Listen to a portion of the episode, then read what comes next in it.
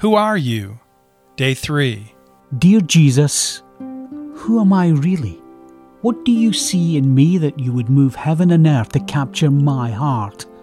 My life feels like a collection of other people's expectations and disappointments. I don't even know anymore who I truly am. Reveal to me my true identity, my true place in your story. Give me grace to hear your voice. Shut out all other voices and let me hear from you alone. I ask this in your name. Amen. As long as we keep running around, anxiously trying to affirm ourselves or be affirmed by others, we remain blind to one who has loved us first, dwells in our heart, and has formed our truest self. But we can also open our eyes. We can see a new way forward. From Turn My Mourning into Dancing by Henry J. Nouwen. The secret life with God is an important hallmark of prayer. Accepting identity with Jesus has a reverse side. It means rejecting identity gained by the approval of the crowd. From The Transforming Power of Prayer by James Houston. We come into the world with a longing to be known, and a deep seated fear that we aren't what we should be. We are set up for a crisis of identity. And then, says Frederick Buechner, the world goes to work, starting with the rather too pretty young woman and the charming but rather unstable young man, who together know no more about being parents than they do the far side of the moon the world sets in to making us what the world would like us to be. And because we have to survive, after all, we try to make ourselves into something we hope the world will like better than it apparently did the selves we originally were. That is the story of our lives, needless to say. And in the process of living out that story, the original, shimmering self gets buried so deep that most of us hardly end up living out of it at all. Instead, we live out all the other selves, which we are constantly putting on and taking off like coats and hats against the world's weather from telling secrets. Think about the part you find yourself playing, the self you put on like a costume. Who cast you in this role? Most of us are living out a script that someone else has written for us. We've not been invited to live from our own heart, to be who we truly are or were created to be. So we put on these false selves, hoping to offer something more acceptable to the world, something functional.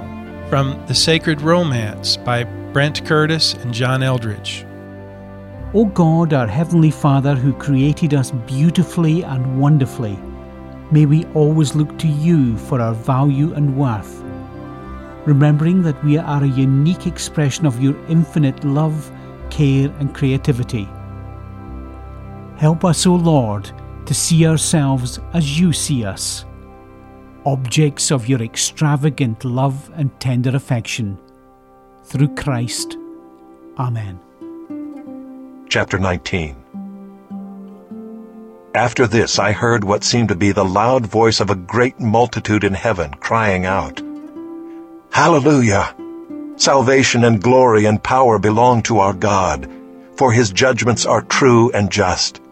For he has judged the great prostitute who corrupted the earth with her immorality, and has avenged on her the blood of his servants. Once more they cried out, Hallelujah! The smoke from her goes up forever and ever.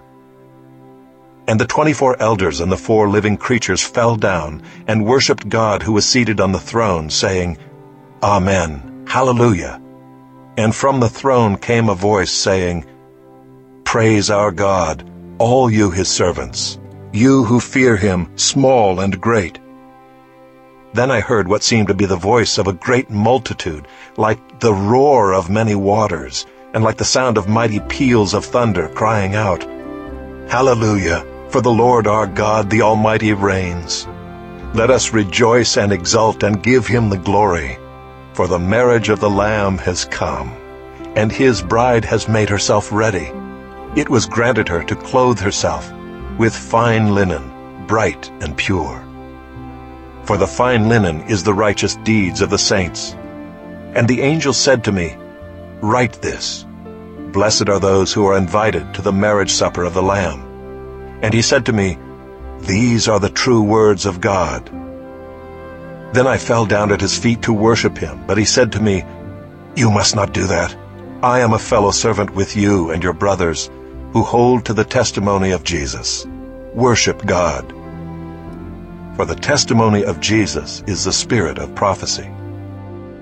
To the choirmaster, according to Jeduthun, a psalm of David. For God alone my soul waits in silence. From him comes my salvation. He only is my rock and my salvation, my fortress. I shall not be greatly shaken. How long will all of you attack a man to batter him like a leaning wall, a tottering fence? They only plan to thrust him down from his high position. They take pleasure in falsehood. They bless with their mouths, but inwardly they curse. Selah. For God alone, O my soul, wait in silence, for my hope is from him. He only is my rock and my salvation, my fortress.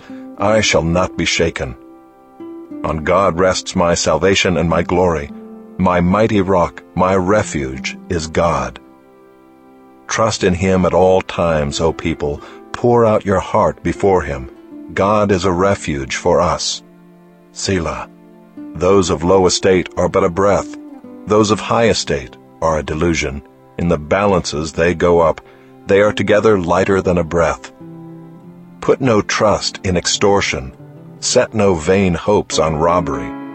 If riches increase, set not your heart on them. Once God has spoken, Twice have I heard this, that power belongs to God, and that to you, O Lord, belongs steadfast love. For you will render to a man according to his work.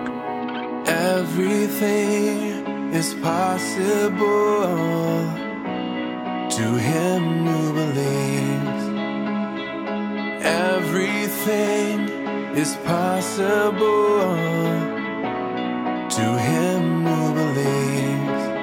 And I do,